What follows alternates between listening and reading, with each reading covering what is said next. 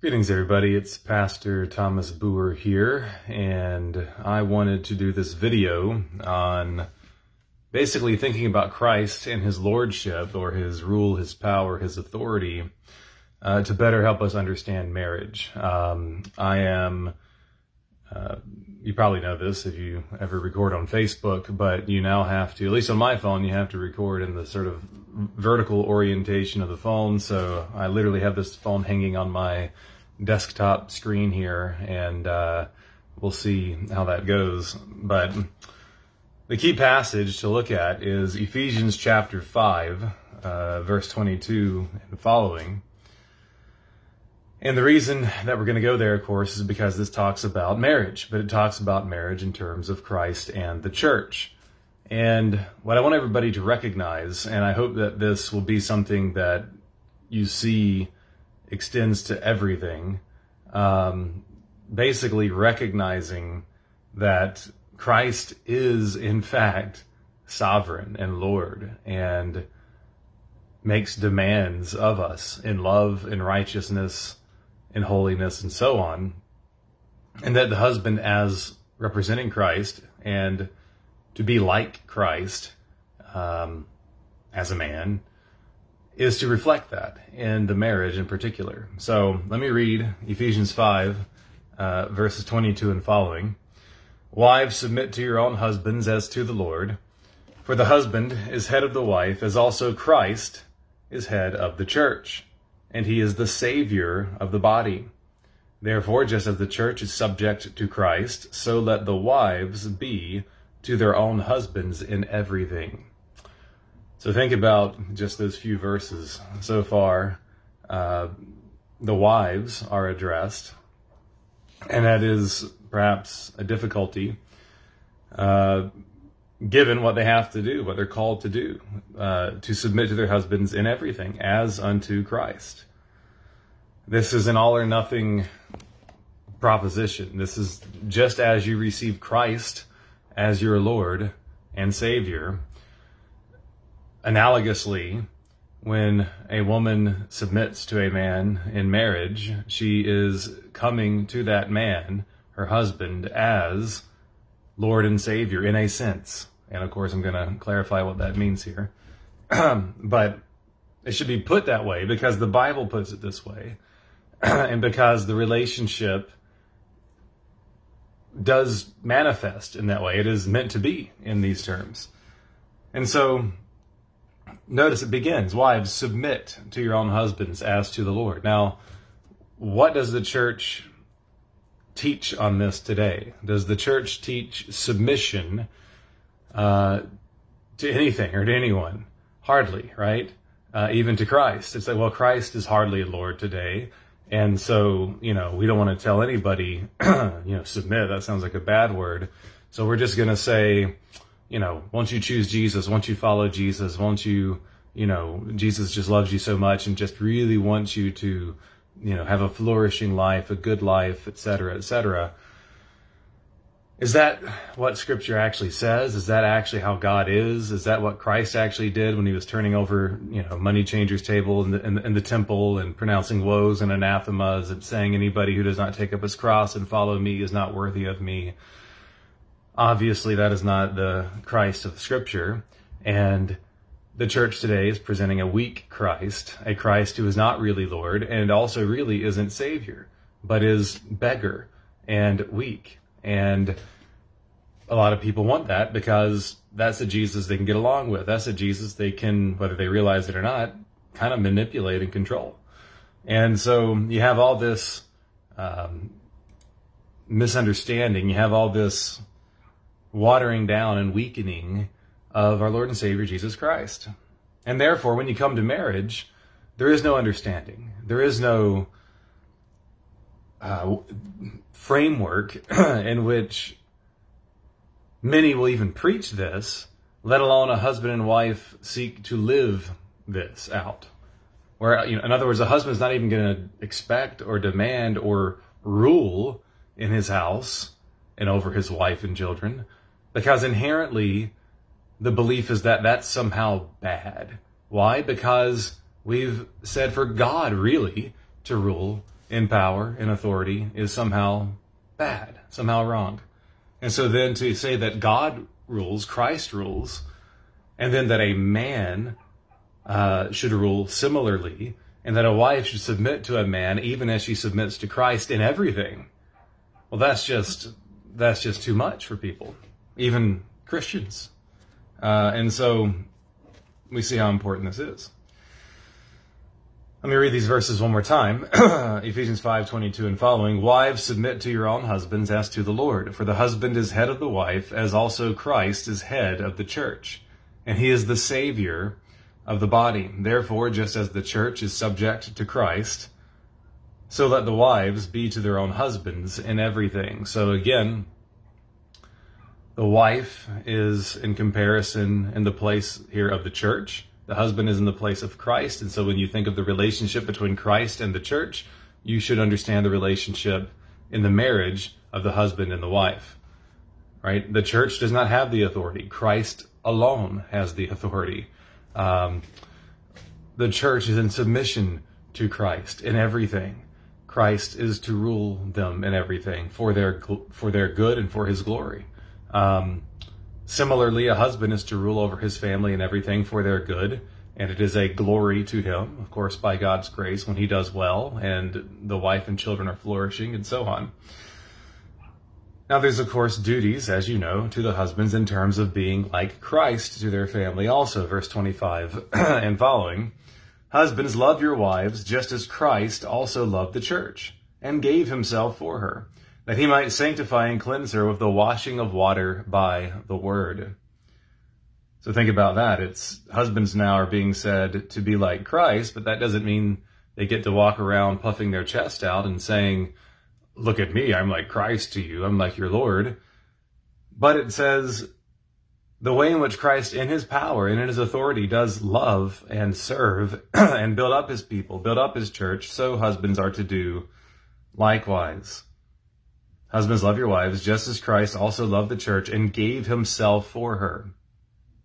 Right? Christ gave himself, not in weakness, but in strength. He laid down his life willingly to be a payment for sin so that all who come to faith in him, all that he brings to faith by his sovereign grace, are saved and redeemed. And it goes on in verse 26 that Christ might sanctify and cleanse her with the washing of water by the word, that he might present her to himself a glorious church, not having spot or wrinkle or any such thing, but that she should be holy and without blemish. And it says, So husbands ought to love their own wives as their own bodies. He who loves his wife loves himself. For no one ever hated his own flesh, but nourishes and cherishes it, just as the Lord does the church. And it goes on from there. But just to look at those few verses for a moment, husbands are to lead their wives as Christ leads in the capacity of sacrificial giving. Um, but, to be clear, in that sacrificial serving and leading, it does not place the wife or the woman in the position of authority. Just as when Christ laid down his life for the church, in love for the church, his bride, the church, as scripture calls it, that did not put the church or the bride in the place of authority or power, as if they can tell Jesus, serve me like this, serve me like that, lay down your life for me like this or that. No, as we already stated, and as we know from Scripture, I trust, that Christ continues to call us to faith and repentance and to follow Him and to take up our crosses and to serve Him. In fact, the verses here say this that Christ is presenting to Himself His own church in pure, spotless righteousness and holiness and goodness. You know, love for God, love for one another. Ultimately, in perfection, a glorious church. And so then it says husbands ought to love their own wives as their own bodies, right? The other analogy in scripture uh, of the church is that uh, Christ is the head and the, the church is the body. so likewise, the two become one flesh in marriage. The husband is the head of that relationship there, but for the good of the body. And when you love your own body, you love yourself. When you love your wife, you are loving yourself as one flesh. When Christ loves the church, in a real sense, he's loving uh, himself, not because we literally become Christ, but because we are in this union this saving, you could say, marital union uh, with Christ. Uh, if we are redeemed through Him, if we've come to Him in repentance and faith, if we've submitted to His Lordship. And that's why it's important to understand the Lordship of Christ. If you don't understand that, you can't truly submit to Him for your salvation, much less can you understand the purpose of marriage and the man and the woman, the husband and wife in marriage. And even more fundamentally, really, we won't understand even what it means to be a man or what it means to be a woman made in God's image, either male and female. And that's where we're at today in our nations, in our culture, and oftentimes in our churches. You know, why is the transgender movement so popular? Why do we have, uh, you know, homosexuality and all these different things? Well, a lot of it has to do with not knowing what we were made for, what we are made as in capacity of male and female, man and woman, and the good of that, and the ultimate um, manifestation of that, we could say, in the picture of Christ and the church and that bond and that relationship. So these things are exceedingly important. And why are marriages failing? Why do even Christian churches and, and marriages so often end in divorce or splits and divisions? Well, it has a lot to do with this. It has a lot to do with not understanding the true lordship of Christ, his sovereignty, his rule, how it is righteous and good, um, rather than ruling uh, in maliciousness or ruling uh, to the harm of the church and so on. Because that, of course, is what's usually trotted out as well when when when pastors or elders or churches rule and they you know rule with a rod of iron. they're not Christ, right? They're sinners, and so they end up ruling poorly.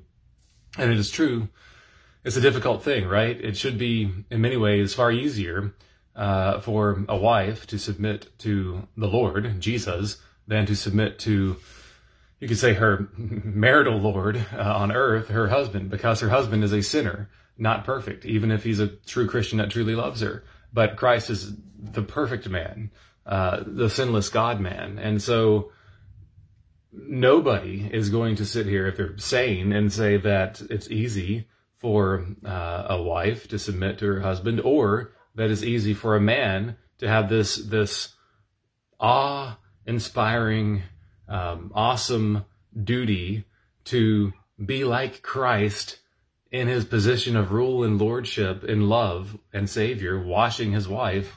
Um, that, that that's not something that's incredibly difficult and challenging as well. And so, when we look at these two things and we put it all together, we see that everything could be fixed in our own personal lives, in our marriages if we are married, or if we're seeking to be married, with our children flowing out from this marital union, in our society, in our government, in everything, if we would just believe what God's word says, rather than softening it and trying to mold God into our own imaginations where God is not so awesome in power and glory because we think that's safer. Well, it might be safer, but it's not better.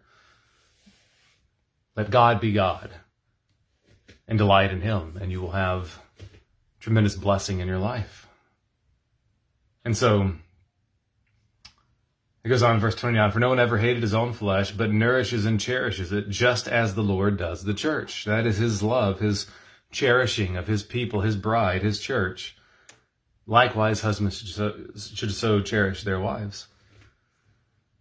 Uh, it says, For we are members of his body, of Christ's body, of his flesh, and of his bones. For this reason, a man shall leave his father and mother and be joined to his wife, and the two shall become one flesh.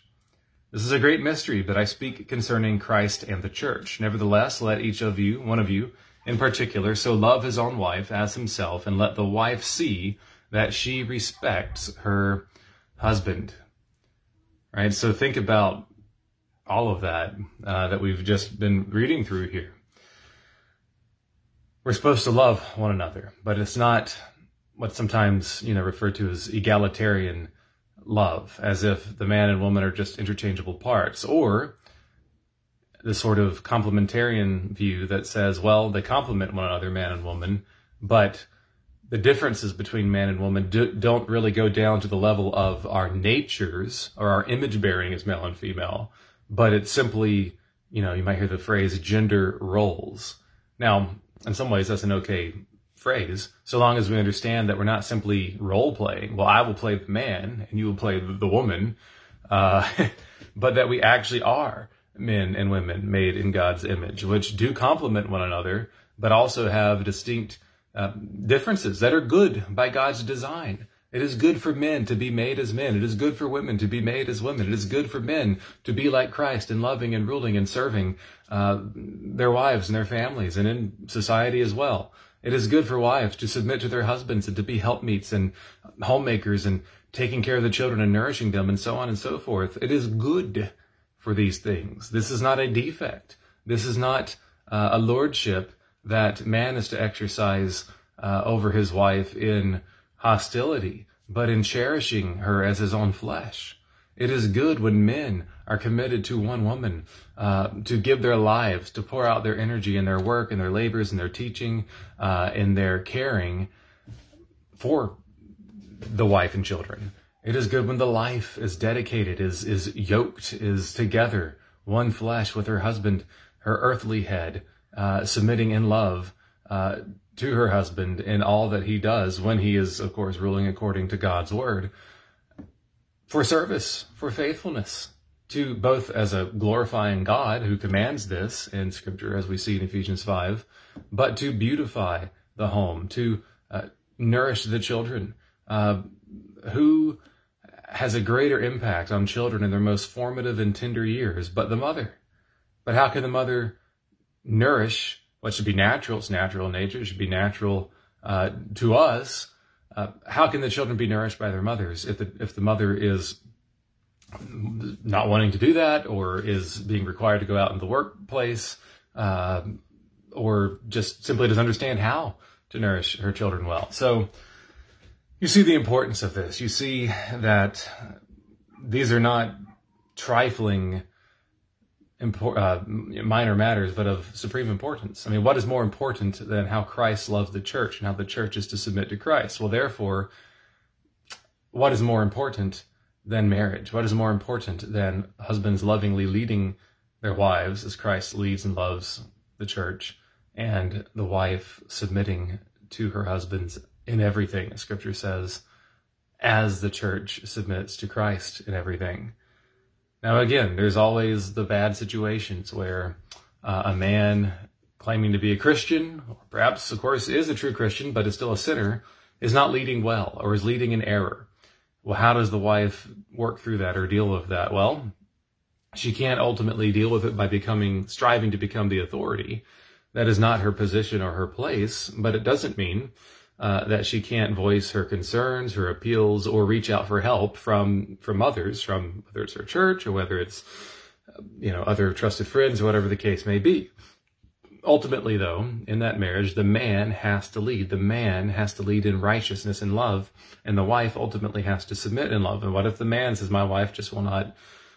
submit to me. She just will not, um, you know, I'm striving and I'm a sinner. I'm no, not perfect, but she will not, um, she just pushes against everything I'm saying. She doesn't show any love for me. She doesn't show any um, belief that she has at any level that she's under my authority and care for her good.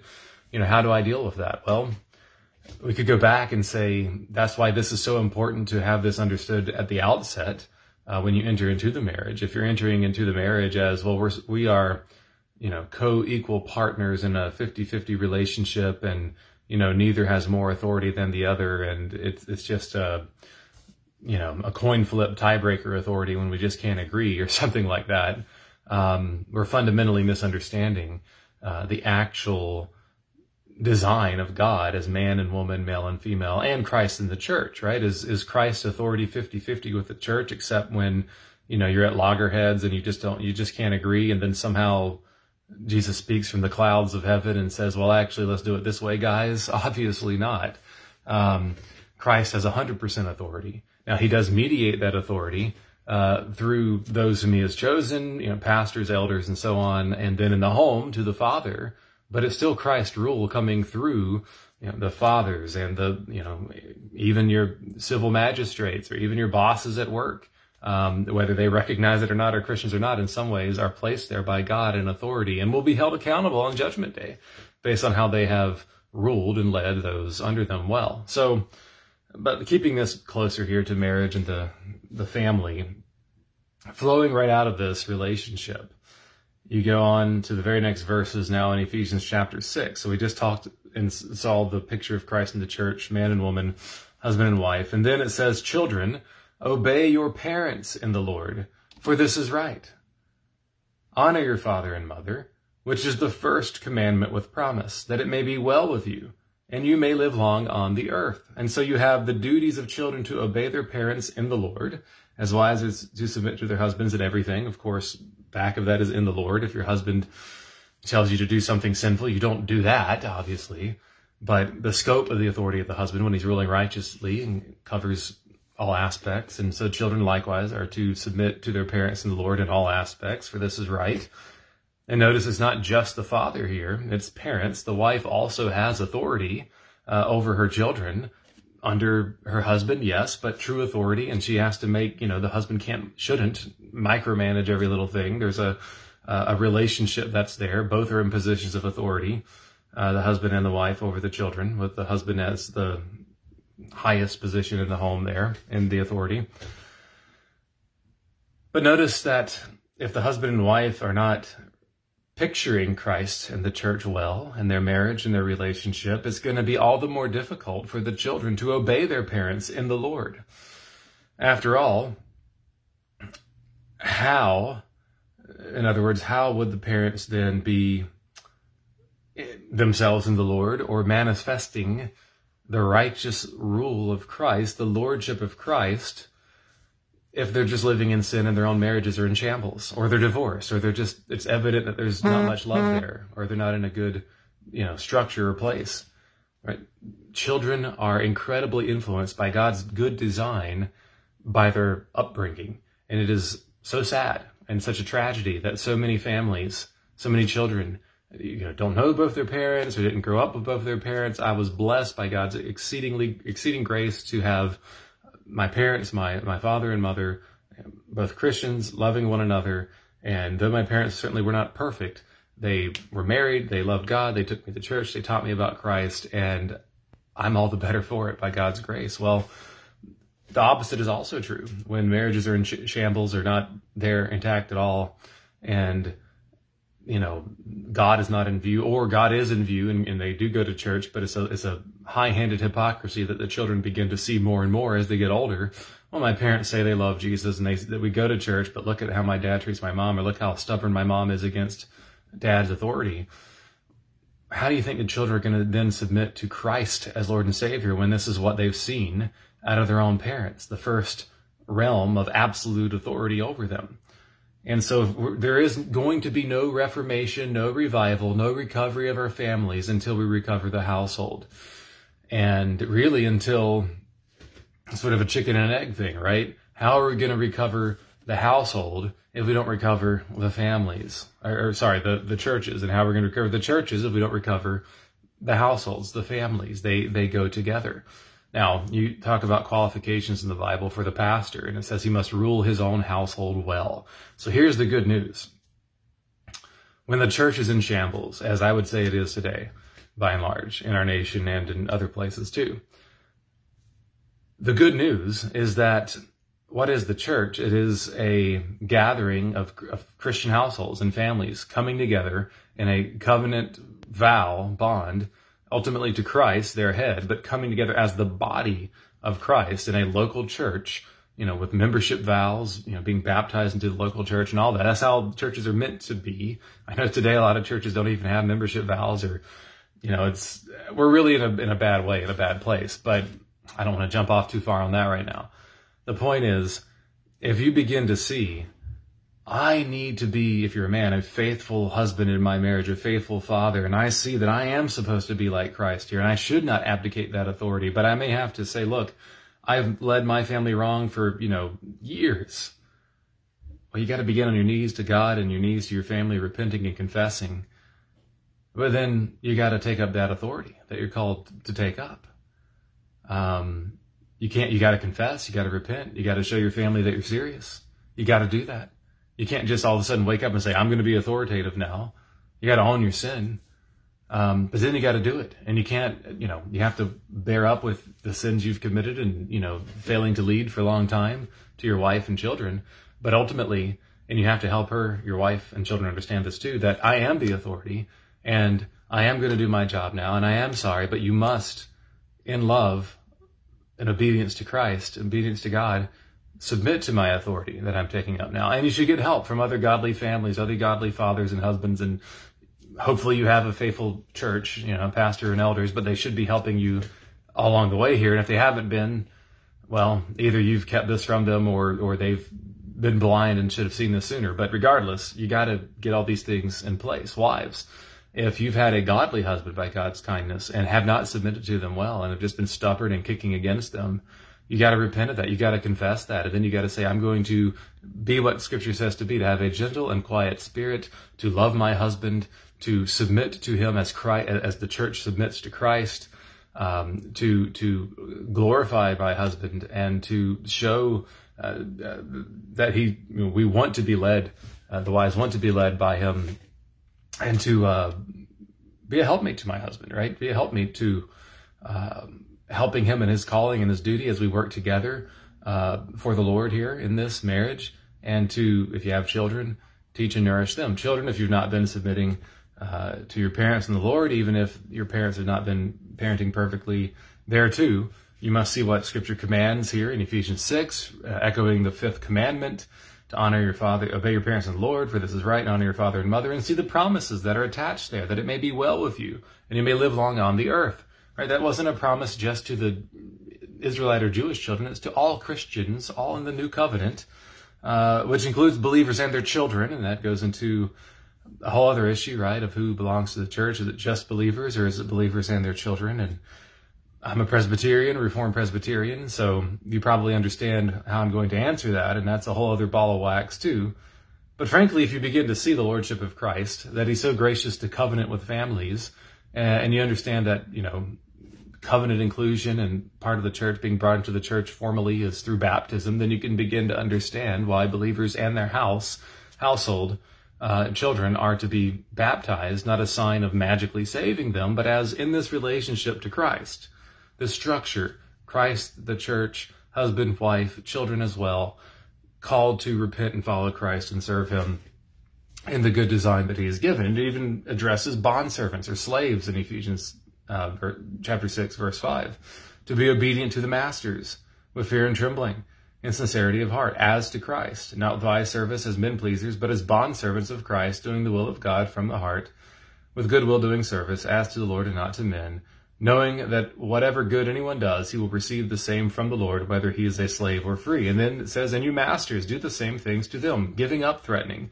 knowing that your own master also is in heaven, and there is no partiality with him.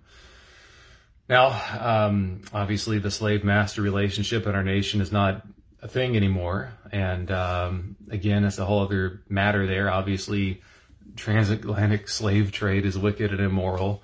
Uh, we can relate this today maybe more so to an employer employee relationship or something like that. But regardless, we see at every level here there is authority and there is submission, and it's a feature, not a bug, of the design of God for mankind at every level, not just in the home, but in the workplace, including the slave and master relationship.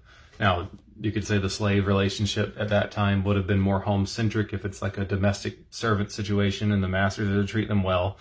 Uh, but we know in the civil realm, the magistrates are to also rule according to God's law also. So I don't want to ramble on too much here, but we really have to understand these things. And if you begin to see them, um, then you can begin to reorient your life. And there's a lot of good resources out there, uh, you know, books. Of course, the most important thing is to find a good church, but there's a great challenge to that today. I, I realize. Um, I could try to point you to some good churches, perhaps, but again, I don't. I, I don't know a lot of churches. I've recommended churches before and thought, you know, this probably be good and maybe it turns out well sometimes maybe it doesn't. You have to do that work as well to find that and find good resources. But if you look around and you say well i'm i'm tied to my workplace here. I you know i can't just up and leave it, you know at least not instantly and you know our families here in this community um, we don't want to leave What do you do in that situation? Well, a lot of people who are, are families that are striving more and more to rule according to, to live and, and serve and, and have their marriages according to God's word and will, they begin with that, but then they stop short of seeking a healthy church, or they just say, well, this is the healthiest one I can find. It's, yeah, it's not great. And a lot of the marriages are messed up here. And the, the pastor, you know, maybe his marriage isn't so great, you have questions and you have concerns, and there's, there's no way to really make lasting change here. What do you do? Well, if you truly can't change that situation, there's truly not any other churches to go to, and there's truly, it's truly not a good idea to leave, perhaps, or you start a church. now, I want to be very cautious when I say that um, you know, I don't mean needlessly, you know, divide a church. Although again, if it's an unhealthy church and you try to work through that process out of love for fellows in that church, you may have to say, look, here's the concerns they have. Here's what's going on. Here's why, you know, we're departing and looking to form um, a church more well founded on the word of God. And if you have other families that realize the same things and do that, I think sometimes you have to be willing to make that that bold step. Um, now that doesn't mean that you should operate, um, you know, as, if you all, you and your little household, or you and your few families are the sudden authority on all things. No, we you, you should desire to have an ordained man, minister of the Word of God, become the pastor there. But you obviously you can't have that overnight. Um, so you separate, you form, you start meeting together, and then you, if, if there's not a man to lead to become a pastor and ordained among you, uh, then you reach out to faithful churches, denominations, etc. for that. Um, so the point is, you don't have to have a whole church with powers in place, the powers that be, um, be transformed in order to have healthy churches. You just need to leave these garbage churches that are out there. Now, again, I, I, think starting a new church should be something of a last resort. In other words, if there is a faithful church you can find in the area, go to it. Um, if there's means to reform the church you're at, strive to do that. If the church you're at is a faithful church, but like every church, just like every husband, is sinful and imperfect, um, you know, don't be hypercritical. Uh, this all takes judgment and discernment. But I know there's real needs for new churches, faithful churches today, because there's compromise and unfaithful churches or even outright false churches. And they're not interested in giving up their power. They're not interested in giving up their mid-level, you know, multi-level marketing schemes that they have in order to, you know, instead of minister to you, pump you out now as another arm of their you know, if, if they're well meaning, they would say evangelizing, but really is bringing more people in to have more action, more money, more funds, more this, that, and the other. And again, even when it's well intended, where's the teaching on Christ and the church? Where's the teaching on marriage and family? Where's the where's the fruit? Right? Where's the fruit of of holiness? Where is where is it seen that the that Christ is washing you in these churches uh, with His Word to present them holy and spotless? That's, that is what God is after. God is after our hearts, our holiness, our faithfulness to Him in true knowledge according to His Word, the full counsel of God's Word, living that out, loving it from the heart, doing it in every capacity that He puts us in, in our marriages as man and woman, children, workplace, church, everything in between. Those structures those strictures when they're in place, when they're properly being done, when we're when we're making these righteous under, distinctions according to God's word, when we're doing it within a, a relatively healthy church with healthy families, the Lord, wow, He's already blessing when that's the case, and we're going to see a lot of blessing and joy in our land and our nation at that point. Um, but we won't get there if we don't begin to pursue that. Um, if we're stuck uh, under bad authority, whether it's in the home or whether it's in our churches or you know workplace, whatever the case may be, and we're not seeking to do anything about it, or if we're not leading well in places of authority, to flip it around now to the man in the marriage, to the pastor in the church, to the boss in the workplace, or whatever. Uh, if we're not seeking to improve that or to require um, submission out of love to them, you know, hey, children, you're not obeying me but I'm just going to let that slide because it's too much work. No, Be faithful in your leadership. Be faithful in your submission. Uh, pray about matters. Use discernment. And when you need to start new things, go to new things. Um, for me personally, I'll, I'll close with this. Um, you know, years ago, I began to see some of these things from Scripture by God's grace. You know, just others God brought in my life to help me see this and show me this.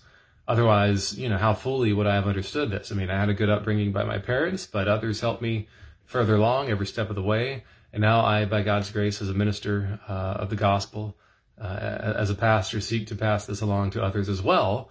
Um, and so, you know, I knew what, 12 years ago, looking to be married, and been married for over 11 years now. Wow, it's hard to believe. Um, that you know, here's what I'm called to do. And now I didn't have a perfect understanding, still don't have a perfect understanding, but I knew, okay, I'm supposed to lead in love my wife, my children, as the Lord blesses with children.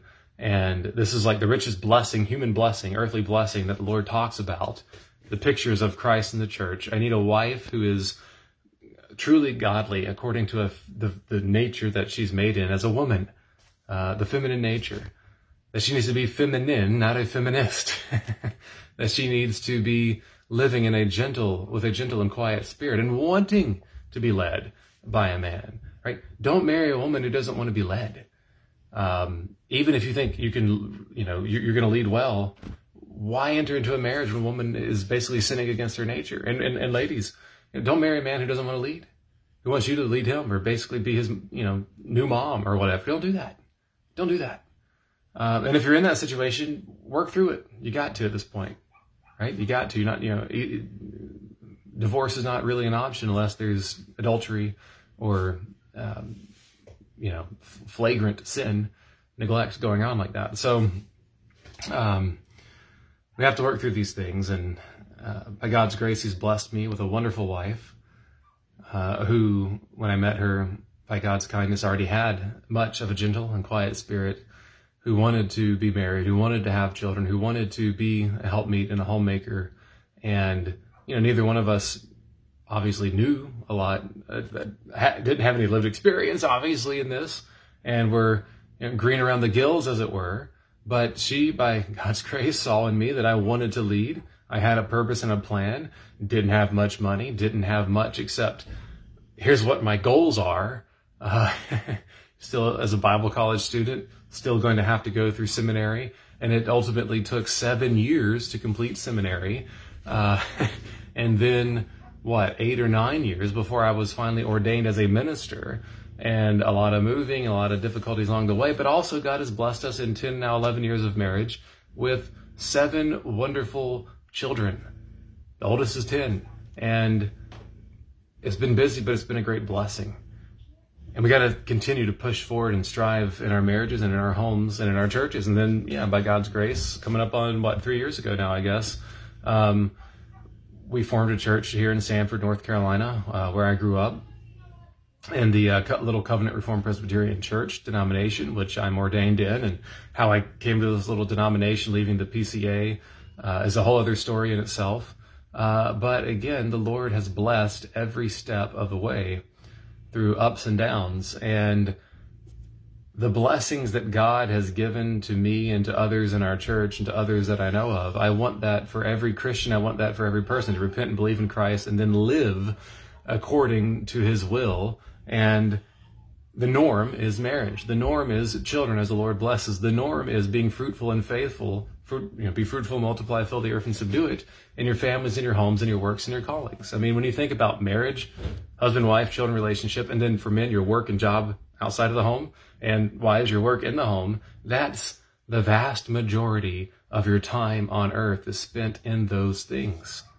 And connected and, and, and leavening all of that is the church, um, your, your, your church bond, your church friendship and family and relationships that are there. And so we have all of that coalescing and coming together in a healthy society, in a healthy church, in a healthy family. But so rarely do we have that today in our nation, in our country, in our land. So that's got to change. It's got to change. And there's not an easy, quick fix. This is a lot tougher sell than just saying, you know, well, just go and you know, repent and believe and, and trust in Jesus and then go on with your lives. Well, yes, you need, a lot of churches aren't even saying to repent and believe anymore. It's just, you know, Jesus wants to give you a wonderful plan for your life and enhance your life. And which really means almost, you know, dull your sense of your, your sin and not actually show you the path that leads to true life and, and joy in the Lord and his will and his righteousness and so on. So there's a long path that has to be seen and taken before us. But it's a good path, it's a glorious path. And when you begin to see these things in Ephesians 5, the goodness of being made in the image of uh, male and female, the goodness of being a man as Christ leads the church, the goodness of being a woman in the church's pure and spotless devotion to Christ, right? Both are glorious. The church in glory will be presented as glorious. And so whether you are called, whether you're a man called to leadership or a wife called to service and love in the family and the home, both are glorious. Both are good. And all of us, as the people of God, are called to submit to God, our Heavenly Father. And so, you know, there's authority and there's submission everywhere. The question is, is it going to be righteous and good authority or bad and illicit authority or abdicating authority? That's really the only question the, the, the egalitarian leveling out, flattening out of everything leads to what? It leads to madness, to chaos, to wickedness, to sorrow. We're sinning against our own natures, right? Look at again the drag queen insanity that uh, even here in Sanford has been going on, and you know, dancing around and reading transgender books to children, uh, drag story hour right here in Sanford, North Carolina. Um, you know, who would have thought that even five, ten years ago, probably, uh, that we'd have garbage like that going on. Well, how, how do you get there? How do you get to a place like this? You get to a wicked place like this by long ago forgetting the lordship of Christ over all things for good, not preaching and teaching that, not living that out, presenting only this gentle, meek and mild, passive, effeminate Jesus. And so then the whole culture is feminized, and then that that um, weakness becomes weaponized, right? Victim culture, victimhood culture becomes the weapon that now is the tyranny. We have woke tyranny. We have tyranny ruling in terms of weakness. It's it's a really twisted, perverse thing, right? How dare you tell me that you know I'm not a man trapped in a woman's body or whatever the case may be? How how dare you not use my preferred pronouns. Well, how did you get there? You got there because in the home, husbands didn't lead in love well, wives didn't submit in love well, pastors and churches didn't lead in love well, members of the church didn't submit in love well. Everywhere, just breakdown, breakdown, breakdown. And it's now twisted and turned into this complete ugly um, gargoyle of a, of a society that we live in. And yeah, I mean, hopefully everybody's starting to hit rock bottom and starting to turn back and say, what have I done with my life? Where have I gone? You know, I must turn back to, to truth, to goodness, to God, to the true God of Scripture, uh, not the flim flam that is being presented. And when you see that God is a rock, when you see that the Lord Jesus Christ indeed is Lord and makes hard demands of us, but he does it in love. He does it for our good. He does it so as to chisel us, as it were, to sculpt us into his image again. And that being in his image is to be glorious, to be full of joy and satisfaction. Well, then we say, Lord, yes, mold me, shape me, renew me in your image according to your word. It's going to be hard. It's going to be painful. It's going to have to require overcoming sin and death and the devil. But you give me your strength. You give me your word. And I can do it all in the complete confidence of the forgiveness of all of my sins through Christ paying for my sins. Well, then we can pursue this in this sanct- being sanctified by Christ process in our homes, in our families, everywhere, in our churches with joy because I'm already forgiven, right? I'm not a Roman Catholic. I'm not having to do all this in order to get into heaven, in order to get saved. I do this because I am saved, and Christ is loving me, and He is washing me with the water by the word to present me spotless on the last day in glory forever. And uh, so this is the path that Christ has called us to walk as man as woman, man and woman, male and female. Uh, the picture of Christ in the church here in the home, Um, we must recover this. And uh, again, these are all the reasons why we formed uh, several years ago Heritage Reformed Presbyterian Church here in Sanford, North Carolina. Seeing all these needs and these issues, and a lot of churches that simply aren't teaching this um, and living, striving to live this out, uh, we wanted to form that. And so we're a smaller church, but we have a good number of large families in this small church. Uh, we have several older couples as well. Uh, and by God's grace, you know, we're, we're growing steady but surely. And uh, we'd like to see others come and join and worship and be um, put on this glorious path of righteousness of the full counsel of God's word. We're not looking, I'm not looking as a minister and pastor to lie to you, to rob you of the fullness of God's word. And if some people come and say, well, you know, that pastor, that church, those elders, that congregation, they're just too severe. They're too uptight about um, all that God says and about the rule and lordship of Christ and, you know, authority and submission and all these sorts of things. I just, you know, that's overbearing. That's overwhelming. We're not going to stop preaching what's good for you in these things according to God's word. Um, we would urge you to come and see and, and, and, and see that we do this out of love, that we are preaching and teaching this because it's what God's word says. And look at our families. I, I can look at virtually, I would say most, every member of our church, every family in our church. You know, I have seven kids, another family has six kids, another family has five kids, another family has a couple older boys and a, and a, younger one as well. Um, another family has one young kid of another on the way in their early 20s. Uh, I can look at each of these families and say, as a model, imperfect and sinful, but look at them and say, look at the joy between the husband and wife. Look at the joy in all these young children. Um, you know, that we have what, between three families, 18 children ages 10 and under. um, and people are like, what? You know, who has five, six, seven children now? Well, these families do. Why do you have that? Well, because we've learned by God's grace some things from His Word and the joy that is there. Now, even when you find that, sometimes God doesn't open the womb or quickly grant, you know, a healthy marriage, or if you're single, um, quickly grant marriage at all. And we have to pray and strive for those things as well. And there's, of course, rare exceptions where somebody uh, may not be called to marriage, but that is the extreme exception and not the rule. Um, but come and worship with us. Come and see, by God's grace, uh, the joy that we have together in God's Word. And don't be overwhelmed.